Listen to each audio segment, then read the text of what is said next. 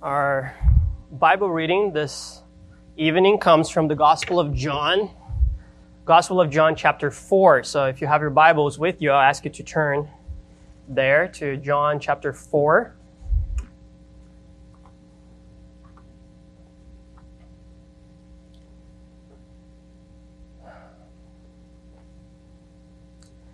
We're looking at verses 1 through 30. This is a section of the gospel that follows a very well known passage in chapter 3, where Jesus meets this man of the law of the Jews called Nicodemus, a very prestigious man, a very important and respected man.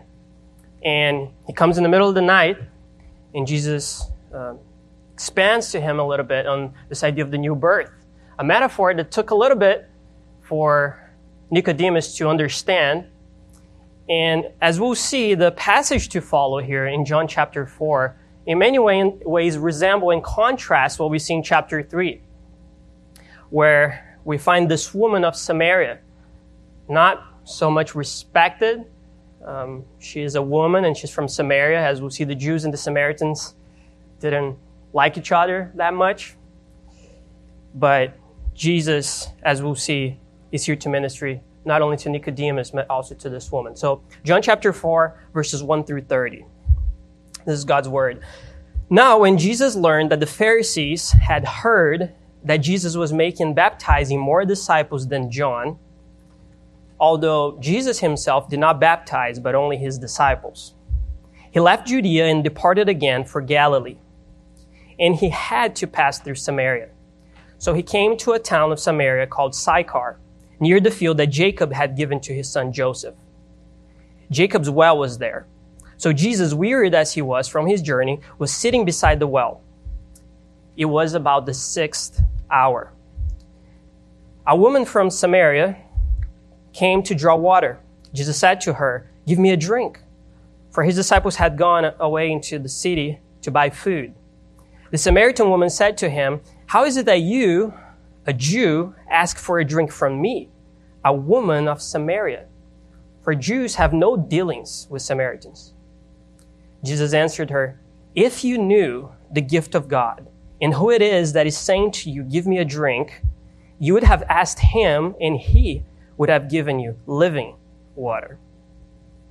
The woman said to him, Sir, you have nothing to draw water with, and the well is deep. Where do you get that living water? Are you greater than our father Jacob? He gave us the well and drank from it himself, as did his sons and his livestock. Jesus said to her, Everyone who drinks of this water will be thirsty again. But whoever drinks of the water that I will give him will never be thirsty again. The water that I'll give him will become in him a spring of water welling up to eternal life. The woman said to him, Sir, give me this water so that I'll not be thirsty or have to come here to draw water.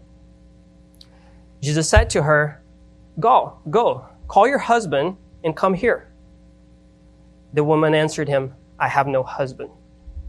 Jesus said to her, You're right in saying, I have no husband, for you have had five husbands, and the one you now have is not your husband. What you have said is true. The woman said to him, Sir, I perceive that you are a prophet. Our fathers worshipped on this mountain, but you say that in Jerusalem is the place where people ought to worship. Jesus said to her, Woman, believe me, the hour is coming when neither in this mountain nor in Jerusalem will you worship the Father. You worship what you do not know. We worship what we know, for salvation is from the Jews. But the hour is coming and is now here when the true worshippers will worship the Father in spirit and truth. For the Father is seeking such people to worship Him. God is spirit, and those who worship him must worship in spirit and truth. The woman said to him, I know the Messiah is coming, he who is called Christ.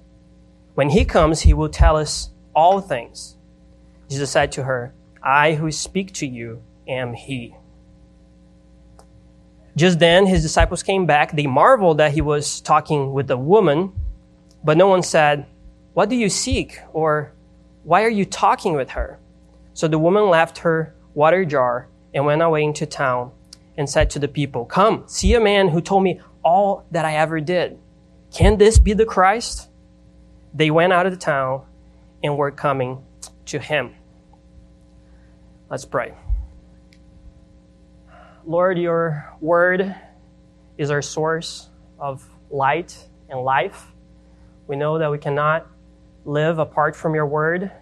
More than our bodies need physical bread, our spirits need your word for guidance, for healing, for redemption.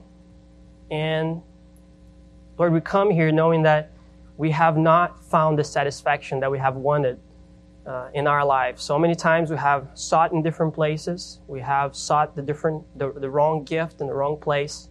And we pray that you guide us here tonight by the gracious will of your Holy Spirit um, in a direction where we would see how precious it is that we have a fountain of life in our Lord Jesus Christ. We pray that um, you would use your word even now as it comes to our minds and, and touches our hearts to renew our minds and to draw us together to your Son, in whose name we pray.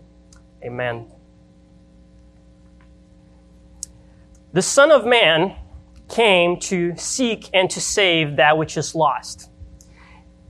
If you think of the four Gospels, among all of them, and their different emphasis, none of the Gospels is as explicit in declaring its purpose than the Gospel of John.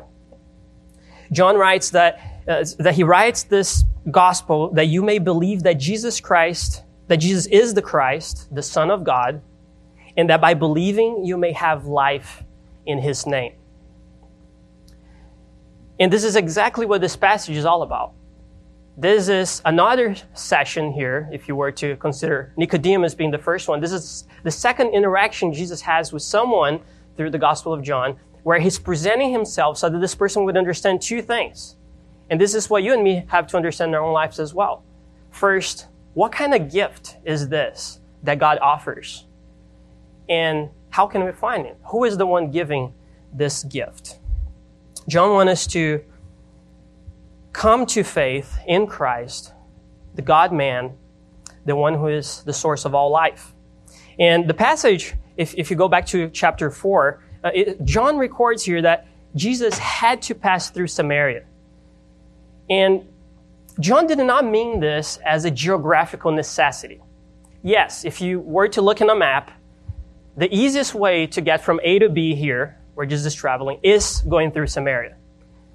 But as you know, or maybe you don't, but Jews didn't like the Samaritans. Actually, most of the Jewish leaders at this time would choose to cross the Jordan, go all the way through the east, and then cross the Jordan again just to avoid walking and, and getting dust on their feet from the, the land of the Samaritans. And the history here goes back 800 years before uh, what we hear here in the Gospel of John. It goes back to uh, when Israel was divided in two different session, sections uh, the northern kingdom and the southern kingdom. Um, Babylon comes and conquers Judah and Benjamin in the south, take them to Babylon. And the capital, of course, with this split of the south was Jerusalem. But the capital of the northern kingdom was become Samaria during this split. And the Assyrians then come and conquer this whole land, including Samaria. And we read in Second Kings that they brought five different pagan nations to live in Samaria at this point. And the Jews, of course, were living in Samaria, intermarry with these pagan nations and they accept their gods and they follow their traditions. And that's the beginning of this animosity between Jews and Samaritans. When captivity is over and the Jews from the south come back, they try to help, as we read in, in Nehemiah, tr- and Ezra and Nehemiah that they try to help the people from the south to rebuild the temple in Jerusalem. But because of the compromise of the Samaritans, they are rejected. And the Jews have to tell them, no, you, you have compromised with their gods. You, you're not part following the words of Yahweh. Uh, you have neglected the Old Testament. We know that the Samaritans denied any revelation after Moses, after the Pentateuch. And with all that, they, that's the beginning of the animosity. And later, there's more to it. Uh, years later, the Samaritans will come and, and and, and try to worship Jerusalem, and they'll be rejected by that. The, the, the, Jews will go and destroy the temple in Mount Gerizim. That's the mountain that's referred here by this woman. Later on, she says, We worship in this mountain, you worship in this other mountain. That's Mount Gerizim. That's where the Samaritans build the second temple because they're saying, okay, if they're not going to accept us in Jerusalem, we're going to build our own temple. We're going to follow the Pentateuch and serve our gods here in Mount Gerizim.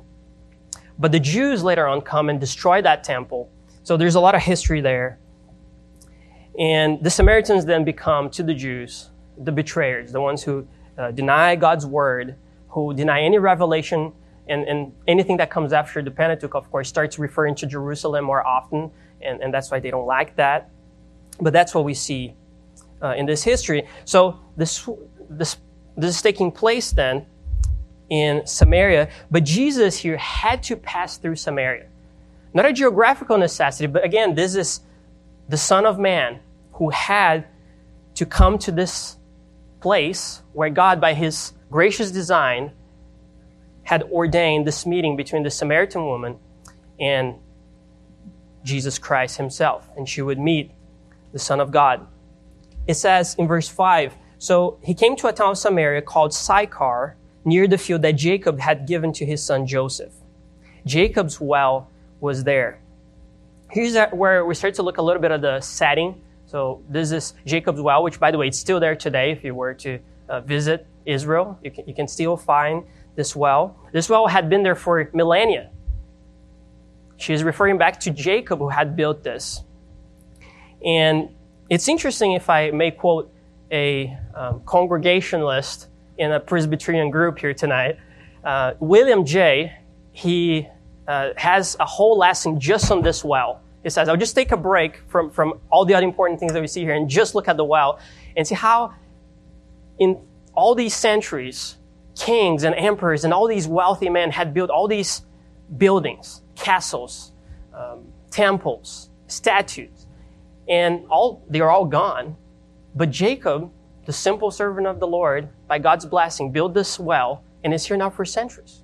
And I found that amazing, just to think of that, that because God blessed that well, as simple as it was, it wasn't expensive as the other buildings, but it was there for centuries and it was providing water to all these generations. And this woman I was looking back to, to honoring Jacob, the one who had built that.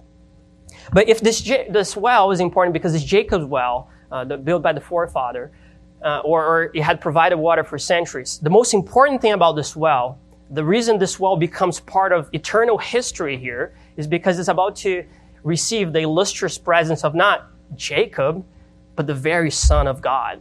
God in flesh on earth, walking and meeting this woman, saving this woman by this well. Um, this well is important to notice that this is a spring well. Uh, the, the, word here, uh, John makes this very clear, which is not very common. Usually, when you think of wells in the New Testament, there's a different word than the one used here, referring to just a common well, but this was a spring well. And this is a very important detail. Um, for us, we may not think about it, but for the Jew in the first century or the Samaritan, uh, living water was a big thing, and it was part of their vocabulary. Um, uh, from a spring would flow what they would call living water. And this was a term used for fresh or running water opposed to water which had been sitting on a jar, on a pond, or in a cistern. This is actually why in the New Testament you see so many references to people going down to a river to be baptized or to do some sort of purification. It's not because they didn't have any water at home or because they need enough water to be immersed it was because they wanted the living water, the water that would take away defilement, the water that was running and living, would clean the impurity and take it away. So Jews, of course, uh, they they chose their first preference was for living water, running water, opposed to water sitting somewhere. And, and this was a big thing about this particular uh, well here. This is a spring well. There is water flowing from a spring in the very bottom of this well. Verse 6 tells us that Jesus, weird as he was from his journey, was sitting beside the well, and it was about the sixth hour. There is a beauty just to realizing that here we find Jesus wearied. Jesus has walked a lot. Of course, he didn't even have a donkey or a horse here, so he's been walking for miles. and he finds himself weird in, the Palestinian desert. The God man, the creator of all springs, the creator of all the oceans, and everything that you see and exist that Peter says that was created from water. The one who can control the oceans and the storms, he is here, finds himself in his humanity, though not only a man, but truly a man, he finds himself tired, hungry, thirsty, and he sits by this well and he has to ask this woman for a drink of water. And it was about the sixth hour, of course. The Jews, uh, the, the, day for a Jew, was from the 6 a.m. to 6 p.m. That was the daytime. So the sixth hour here is in the middle of the day. We're talking about noon, the hottest time of the day. The sun is scorching hot in this Palestinian desert. And Jesus is very hungry. We know because the disciples went to, to get food and they're coming back for him later.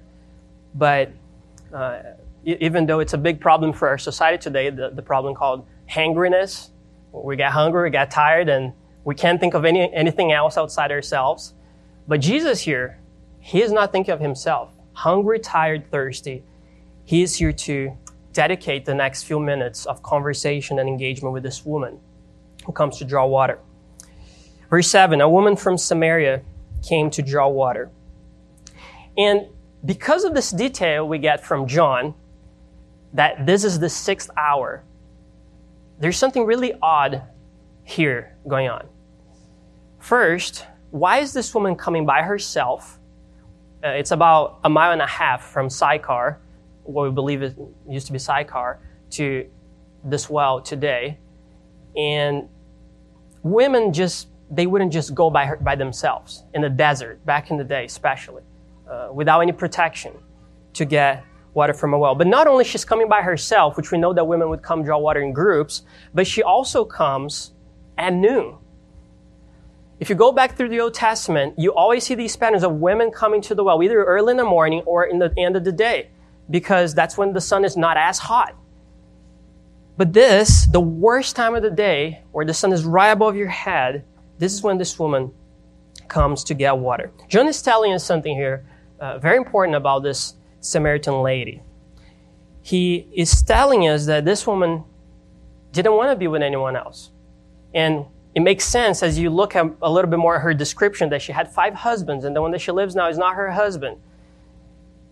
People probably knew that and she probably didn't have a good reputation. This woman seems to be an outcast. And if you think of the contrast between the important male Jewish leader who came at night and now this woman who comes in, a, in the middle of the day, it makes sense that she would be an outcast, the opposite of what you had seen with Nicodemus. There are two reasons, basically, why this woman is here by herself. The first one is that everyone else probably avoided this woman. They didn't want to be with her. And she probably avoided the uncomfortable and judgmental company of these other women around her anyway. So might as well just go in the middle of the day. God here, because of this woman's screw ups, because of her impurity, because of all the things that made her the immoral woman in Samaria. He's using all these things to bring her to a place where she'll meet the Christ. And isn't that the case of, for all of us? How many times when everything is going well and it's the best season of your life, that you start rationalizing about all the important questions of life and how it is important to live a holy life and honor God. That's not often how that happens. It could happen, but most of the time it's because of our screw ups because of all the messed up things of our lives, that God take us to a place where we have to wrestle with God. Jacob, the one who built this well, knew this very well, better than anyone else, maybe, what it means to wrestle, literally, with God. And he did that because of his screw ups, seeking the blessing wrong places. And now he finally comes to wrestle with God and he seeks the blessing of God. Here we see this woman who finally, because of her screw ups, come to meet the Messiah. And Jesus says to her, Give me a drink by asking a simple question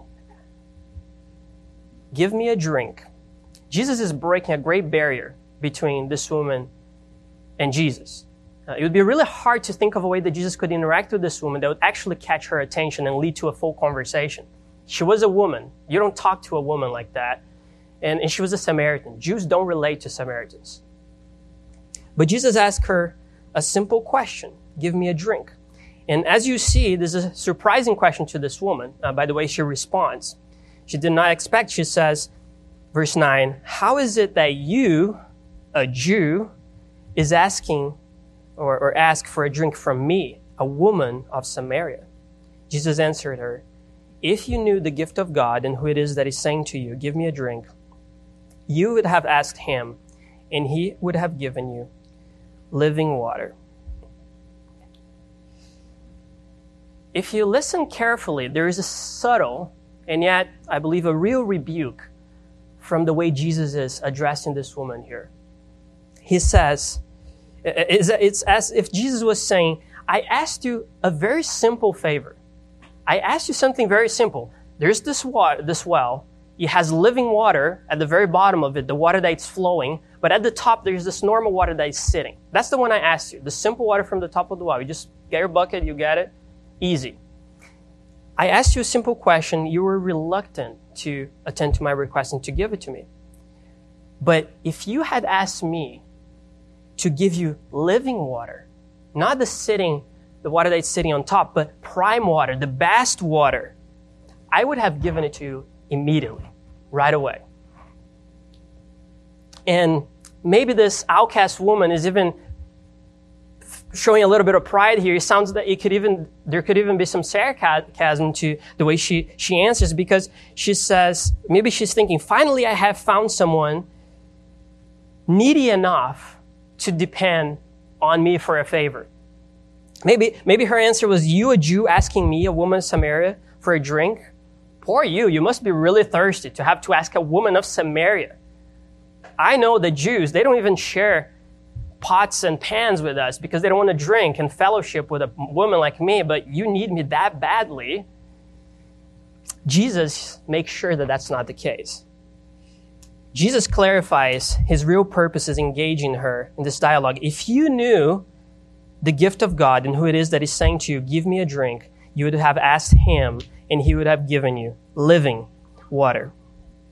If you knew better who I am, you would have understood that you are the one who is utterly thirsty here.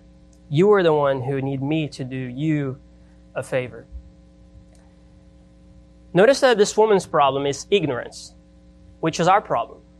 The reason we are not finding satisfaction, if we're not finding satisfaction, is because of ignorance. Um, ignorance of two things, the two things G, uh, John is writing this gospel about. She doesn't know the gift she doesn't understand what the gift is. She's still thinking that this living water is the water from the bottom of the well. She doesn't get the metaphor. In the same way that Nicodemus couldn't understand, do I have to go back to my mother's womb? I'm old. She doesn't get it. But she doesn't get the giver either. She doesn't know who he is. She doesn't know who she's talking to. And Jesus' goal in this whole dialogue will be to show her these two things who he is and the gift that he can give. Uh, Paul writes, they are darkened in their understanding, alienated from the life of God because of the ignorance that is in them, due to their hardness of heart. And the, the end here is what makes the difference. Due to their hardness of heart. Our problem, when, when Jesus says that you have to see, you have to understand, uh, that she doesn't know, uh, the, verb, the verb here is a verb that doesn't mean just head knowledge, but he's saying you don't, you don't understand who I am, leading to a reliance on me, on, on who Christ is. It's, it's true faith that doesn't just acknowledge that something is true or not, but actually lives by that truth. And this is what Jesus is getting, trying to get across here. That she needs to understand who he is and come to him for this great gift. Uh, but as Paul is saying, our ignorance leads us to hardness of heart. What Jesus is doing is engaging this woman's mind and, and even using these somewhat uncomfortable and somewhat confusing metaphors. He could have been more clear. I'm talking about spiritual salvation, but he doesn't do that. He wants to engage her mind to reach her heart. And the Bible else everywhere is, is very clear about this direction where the final goal is not just knowledge in the head. God wants our hearts to be redeemed, but the path, the door to our heart is through the mind. And this is what Jesus do engage in the mind, the same way that we are to engage our minds with the scriptures. We are to pray and meditate on the things of God, and through those things renewing our mind, that's how the Holy Spirit uses the word in our minds to renew our hearts. This is what Jesus is doing here, engaging this woman's mind. Um, but she cannot see beyond superficial appearances. She, she cannot pass the idea that it's the living water from the bottom of this well. Verse 11 The woman said to him, Sir, you have nothing to draw water with, and the well is deep. Where do you get that living water? Are you greater than our father Jacob? He gave us the well and drank from it himself, as did his sons and his livestock. Jewish man, you don't know what you're talking about. You don't even have a bucket, and you, ha- you don't even know how deep this well is. I live here. Come on. And this is, of course, what, Je- what Jesus wants. Um, he knows that he'll be misinterpreted, but notice how, even though she doesn't get the main idea of what living water really means, spiritual water, she's still, are you greater than Jacob? This man is weird enough or odd enough that there's something about him that I can't quite understand here.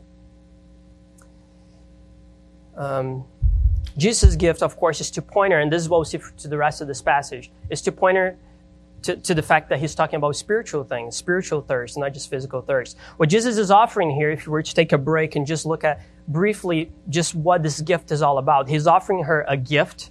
Notice that Jesus is not selling anything, he is not trading anything. This is a gift. This is something that if you come to the Son of God, Jesus Christ, he gives freely. It comes from him. You have to come to him personally. It doesn't matter what your parents believe. It doesn't matter the church you go to. It doesn't matter if you go to a Christian school. Not that those things are unimportant, but ultimately you have to come to Jesus yourself. You have to come to him and get that living water. No one else will mediate for you in this sense. And but the, the last thing maybe that it's interesting about this thing that Jesus is offering, this living water, is that uh, this illustration of a spring and this is where I had to ask for help for my in-law, the engineer, who I would say things. If I'm messing up the whole science behind it, you can go talk to him. But there is a gap between what I heard and what I may present to you. But my understanding, my understanding, is that a spring, there's pressure. I'm already afraid of this. There's pressure under the ground, and there's types of soils. And if you try to stop a spring, it's something very hard to be done, or just live it that way. It's very hard. You can't just put a little rock on top of this spring and expect that the water will go away. There's a lot more to it, and the water will bubble through and find its way out. And it's hard to find a spring. And this is the illustration that God's using here for eternal life. He's saying this, the Spirit of God, the Word of God abiding, the seed, the seed of God abiding in you, as it comes to your heart, becomes something unstoppable. Trials will come, difficulties will come, all kind of different scenarios and circumstances, and this water will stay alive in you. You will not move on from this. You may have flipped from fountain from, uh, uh, to fountain, from well to well until now, you know, sports, and it didn't work out, and then this and that, and then whatever it is, the place where you have sought for satisfaction even good things like religion and church and family. But ultimately, ultimately, you have to come to Christ. He is the only one who's satisfied to a point where it will bubble through. It will well up, leading to abundance in water that will flow all around. I appreciate the Psalm 1 as a, as a reading, uh, for responsive reading. Uh, this water, that if you buy that water, uh, this tree cannot uh, will not wither, but will flourish. Verse 15 The woman said to him, Sir, give me this water so that I will not be thirsty or have to come here to draw water. She still doesn't get it. She still doesn't get it. She still think, okay, you have this water, so I don't have to come here again. It just keeps coming from the bottom of this well. However that works, yes, give me some of that. That way I don't have to walk a mile and a half and come back here. Jesus said to her, and this is a very important moment in this passage. This is where I don't want to lo- lose you here. So please, if you haven't paid attention to anything, this is where uh, you should start paying attention. Pay attention to the rest of it. That would be good. Jesus says to her, Go call your husband and come here. a lot of people, as they're really like, why is Jesus changing the subject? He's not changing. This is, this is the genius of Christ, the God man in how his wisdom. She doesn't fully understand what Jesus is saying by this living water. She's too, too attached to her physical needs. She can't see through that. But again, Jesus is engaging her mind. He's using this thing that she wants, the living water, and he's using this to point her to her real need. And, and this is what he's doing now. He's saying, go call your husband. Now he's moving to an area of her life where she's actually needed. She has had five husbands, and she lives with a man now who is not her husband. This woman is seeking for satisfaction in these things, and she has not found it. So go call your husband. Now he's trying to make those connections. Okay, this water is not just physical water, it's spiritual water. And this is a very unexpected question to this woman. We may not see it as clearly, but, but just think about this. Today, um, I'm, a, I'm a married man. This is the first sermon I preach that I can actually say this. I'm a married man, and I'm wearing this ring because I belong to, to someone. Uh, and this means that I'm married. And I wear this, and if I go out and if I go to a coffee shop or, or a place, people know I'm married because I'm wearing this. Well, back in the day, it was a lot easier to see if someone is married or not because it was not a ring that you could maybe put your hands in the pocket or or, or, or not it's not as visible but back in the day married women would wear a veil in their heads they would wear a head covering most likely for a jewish american uh, it was actually a veil and this woman from the next verse she says i don't have a husband so is she wearing a veil no, most likely she's not wearing a veil. There's no reason for her to wear a veil if she's not married to anyone. So this is why this question is so unexpected to her. She's not wearing a veil. This man, he's not one of those people in her town who know about who she is. He's just a Jewish man who's traveling through. And he turns to her and says, with confidence, go call your husband and come back. You don't see, I don't have a husband. And that's, you see, even the way she answers, she's been so talkative, so verbose this far. And now in three words in the original language. Three words, husband have I not, have I not, three words. She's very brief in just saying, I don't have a husband. She doesn't explain anything about it, just, I don't have a husband. Verse 17, Jesus said to her, You're right in saying, I have no husband, for you have had five husbands, and the one you have now, that you now have, is not your husband. What you have said is true. Jesus is revealing to her her real thirst. And this woman now says something that seems maybe a little odd. Uh, the woman said to him, Sir, I perceive that you're a prophet. How do you know this? Our fathers worship on this mountain, but you say that in Jerusalem is the place where people ought to worship.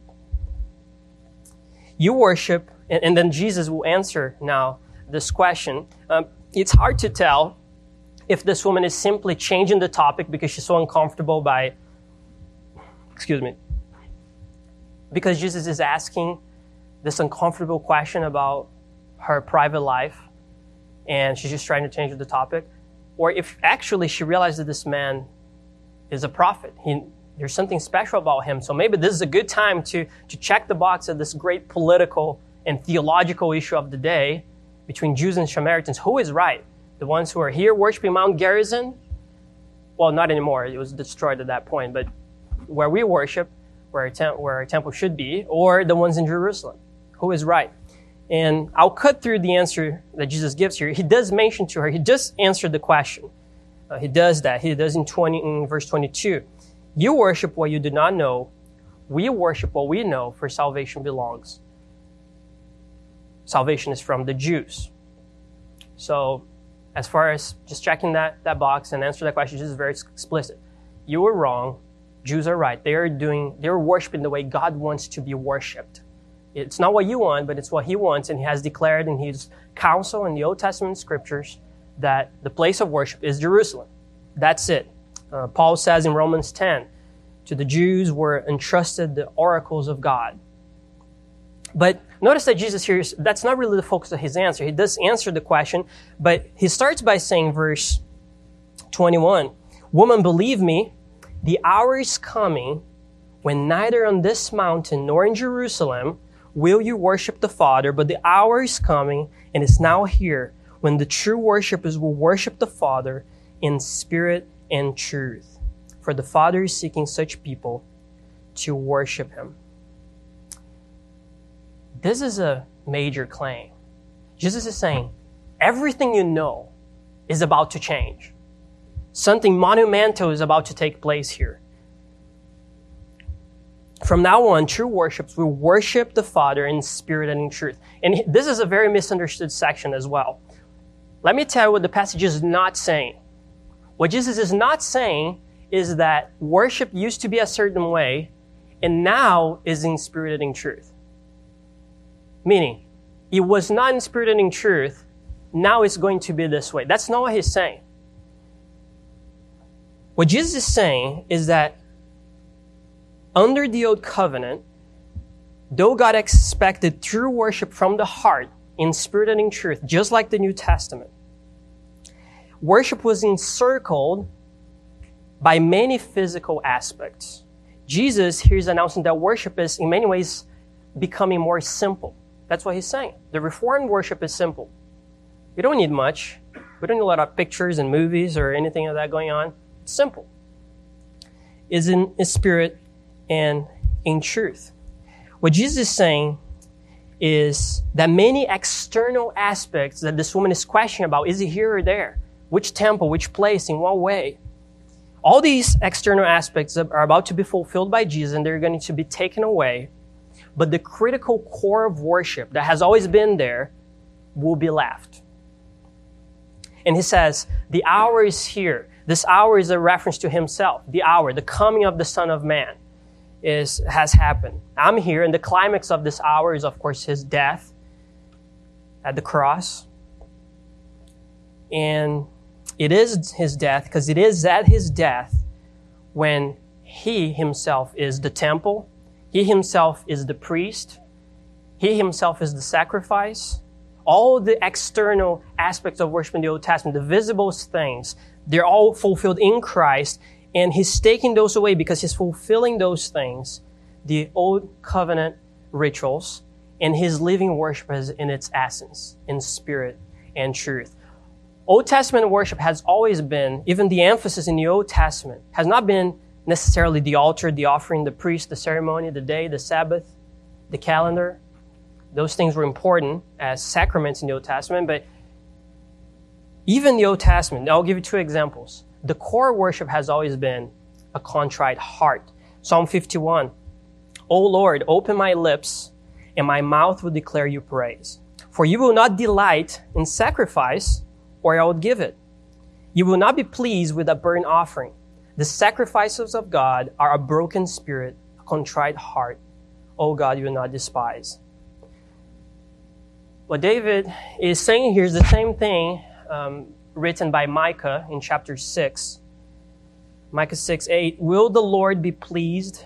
Well, before Micah 6 7 here. Will the Lord be pleased with thousands of rams, with ten thousands of rivers of oil? He has told you, O man, what is good and what does the Lord require of you, but to do justice, to love kindness, and to walk humbly with God. At the core of worship, true worship that pleases God, that honors God, is a contrite heart. That's what God wants from you. That's what He's concerned about. And this is true to today. I, I hope you understand that there are physical aspects to our worship. When you come here, you come here and you have a call to worship and you're hearing, there are mechanical waves. Again, not an engineer. You ask Mark about that later. Mechanical waves are going through the air and getting to your ears. And as you sing, and there's your voice, and there's the light that helps you see the word with your eyes and the Bible, and you're reading the verse and you're saying things out loud. So many things are happening. We're physical beings. We can't, we can't get away from that. However, what God is concerned about is your heart. This is what the third commandment is all about. If the first commandment is about you worshiping the right God, the second commandment is okay, now you worship the right God in the right way, not like the pagans who make these idols. No, no, there's a way to worship. I will tell you how to do it. You do it my way. That's how to worship. But you can still not be worshiping God by being in the right church, worshiping the true God of the Bible, Yahweh, saying his name correctly, you say the right words, you're here, but if you don't mean it, if you don't mean it from the heart, that's not true worship. you're taking the name of God in vain. Every time you're singing and your mind is going somewhere else and you don't mean what you say, you're breaking the third commandment. It doesn't come from the heart. True worship from the heart, what God wants from you is that you would come before His presence. When you come to church, you're coming before His throne. This is the living God, creator of the universe, called you to worship Him. You're here. And now He wants you to see Him as He is in His glory through His Son, Jesus Christ, who is your mediator in heaven.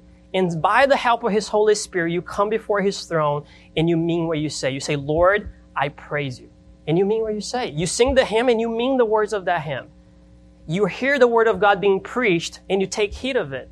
You're actively listening and being engaged by God's word, and you're doing everything you can to honor God who is speaking to you in front of you from his word. And that's worship that pleases God. There's nothing more pleasing to God than you hearing his word and taking it seriously and taking it with reverence and treasuring the privilege it is to hear his word and to be at his presence.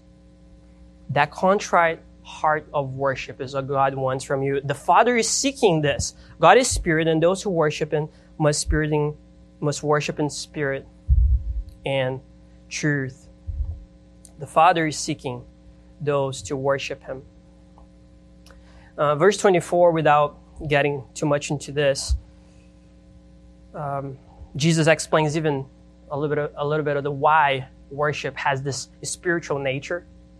Uh, he says, God himself. God is spirit, and those who worship him must worship in spirit and in truth. God is invisible, he does not have a body, but we have bodies. We are physical beings. We need our senses to, to engage things and to understand the world around us. So, apart from physical realities, we cannot know God.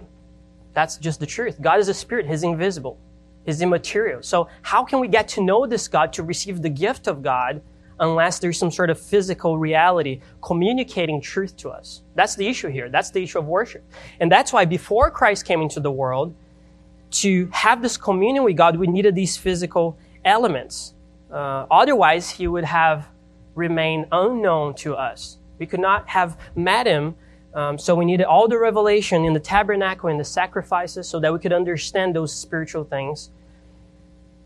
But the author of Hebrews says that now, and this could be a, different expression for the hour that Jesus has described, uh, he says, in these last days, meaning this hour, when Christ was here, these last days, now he has spoken by us, uh, to us by his word, the Son. John 1.18, no one has ever seen God, the only God who is the fa- at the Father's side. The Son has made him known. We don't need the physical things from the Old Testament because Christ has come in flesh. He has accomplished all these things. And now we behold in his face, in the face of Jesus Christ in his glory, the power of God, his character. It, it's by studying his word, even passages just like John 3, John 4, how he interacts with people. We see his compassion, his mercy, his love, his tenderness. And of course, the climax of this is him at the cross. We understand, we see who God is as we look at Jesus Christ and we seek the gift that only Him can offer. The Father is seeking those to worship Him. The woman said to him, verse 25, as we get uh, closer to the end of our passage, uh, the woman said to him, I know the Messiah is coming, he who is called Christ. When he comes, he will tell us all things. So she knew about the promise of the Messiah, probably from uh, Deuteronomy 18, where Jesus um, is referred to, the, the Messiah is referred to as, as the prophet who to come. Uh, and she's saying, I know the Messiah is coming. He will tell us all things. Jesus said to her, I who speak to you am he. And our translation misses the point here. Doesn't capture Jesus' reference to the name of God here. When he says, I am he, he's saying, I am the Messiah.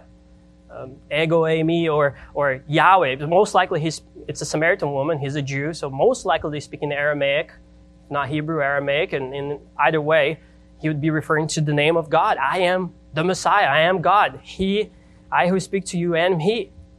And it finally clicks in this woman's head. He is not offering me water from the bottom of this well.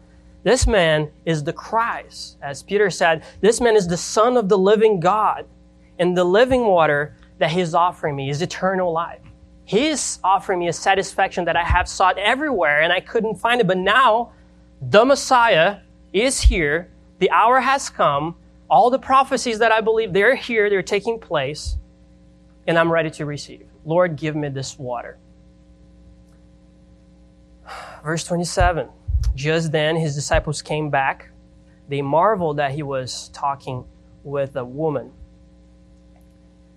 But no one said, What do you seek? or Why are you talking with her? So the woman left her water jar and went away into town and said to the people, Come, see a man who told me all that I ever did. Can this be the Christ? They went out of the town and were coming to him. As we draw this to a close, the two things we're looking here is the person of Jesus Christ, what kind of God he is, what kind of worship he's expecting of us. But, but the second thing, the gift. What kind of gift does he give? And we talked a little bit about that before, but as we get to the end here, I want, to, I want you to see the effects of this gift in this woman's life. Notice, first of all, that if this woman in the beginning of this passage was an outcast, and she was doing everything that she could to avoid people and to be here, probably thinking of all the judgmental thoughts that people have around her. Now, her priorities are completely changed. This woman before could not see the metaphor. It was all about the water at the bottom of the well. Now she leaves her water jar, the text says, and she runs into town.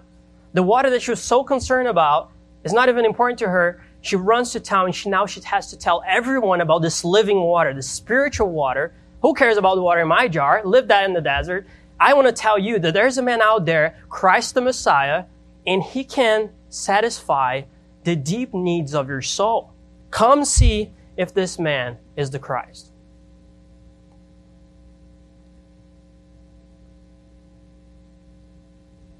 John, the same John who wrote this gospel, writes in 1 John chapter 4 that there's no fear in love, but perfect love casts out fear. That's what's happening in this woman's life. She was afraid maybe of the circumstances of what was going on uh, between her and all these other women, but now she doesn't care about that anymore. She goes into town to all the people, and that's what love does. It drives us not to be isolated. That's what fear and anxiety do. But this woman is driven by the love of Christ in the same way that Christ left heaven to come to minister to this woman in Samaria in the middle of the desert. Now she's reflecting her Savior's character as she's being transformed by the living water. And she is going to town to those people who maybe were oppressing her, who knows, but she doesn't care. She wants to tell them about the Christ. There's life out there. You should come get it. So he moves toward others. He establishes new priorities. These are all works of the love of God in this woman's heart. So, how can this woman have this gift? How can you receive such a gift? I mean, think of this woman. Let's look, keep with the illustration we have. This woman has had five husbands, and the one she has now is not her husband how can a Samaritan woman who has worshiped pagan religion and who has lived an immoral life, how can she receive this living water? And how can you receive this living water? You have sought in the wrong places. The answer, I believe, comes at the end of the Gospel of John. This is John 19, verse 28. John 19, verse 28. After this, Jesus knowing that all was now finished, said to fulfill the scripture, I thirst.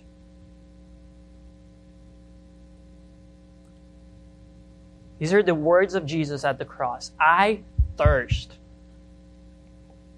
Jesus died of thirst. Jesus died because he had to experience the thirstness that comes from seeking this water in the wrong place, the thirstness of sin. What sin brings to your life, the satisfaction that maybe you have looked somewhere in these wrong promises of life out there. Jesus experienced that in its ultimate level. The thirstiness of the wrath of God that you deserved so that you in him could receive his living water.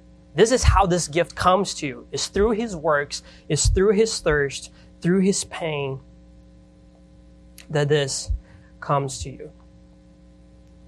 And this is the gift of God that if you come to him, he gives and he gives it freely. So may our Lord help us to know who he is from his word, to see the loving Savior that we have who went way beyond what we would even expect. This woman wasn't expecting this. She just wanted to go home with a jar of water.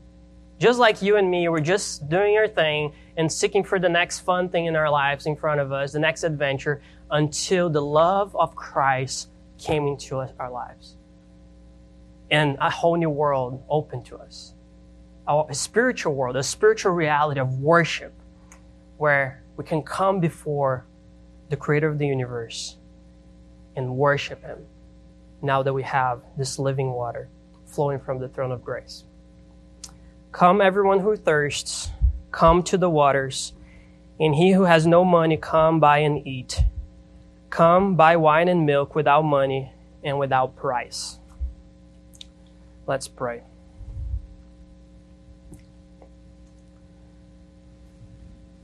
Dear, dear gracious Father, we come to you again in this special day that we have set apart to focus our minds and the things that belong to you and to your kingdom. We thank you for the privilege of being here tonight. We thank you for the privilege of being born again. We thank you for the privilege of being part of your kingdom. We thank you that you have rescued us from our own designs to our lives. And you have brought us to a place where we can know our Savior Jesus Christ know His gift of life, and we can walk with Him. By the presence of your Holy Spirit, you work in our hearts and you bring the satisfaction that no else could offer to us. We pray that all of us here tonight would have our eyes open to, to see the wonderful things that are available for us in our Lord and Savior Jesus Christ. We pray that you would humble us. We pray that you would build in us true, contrite hearts that at all times are concerned in living a life before you and before your face, fearing you, loving you, as we were designed to do.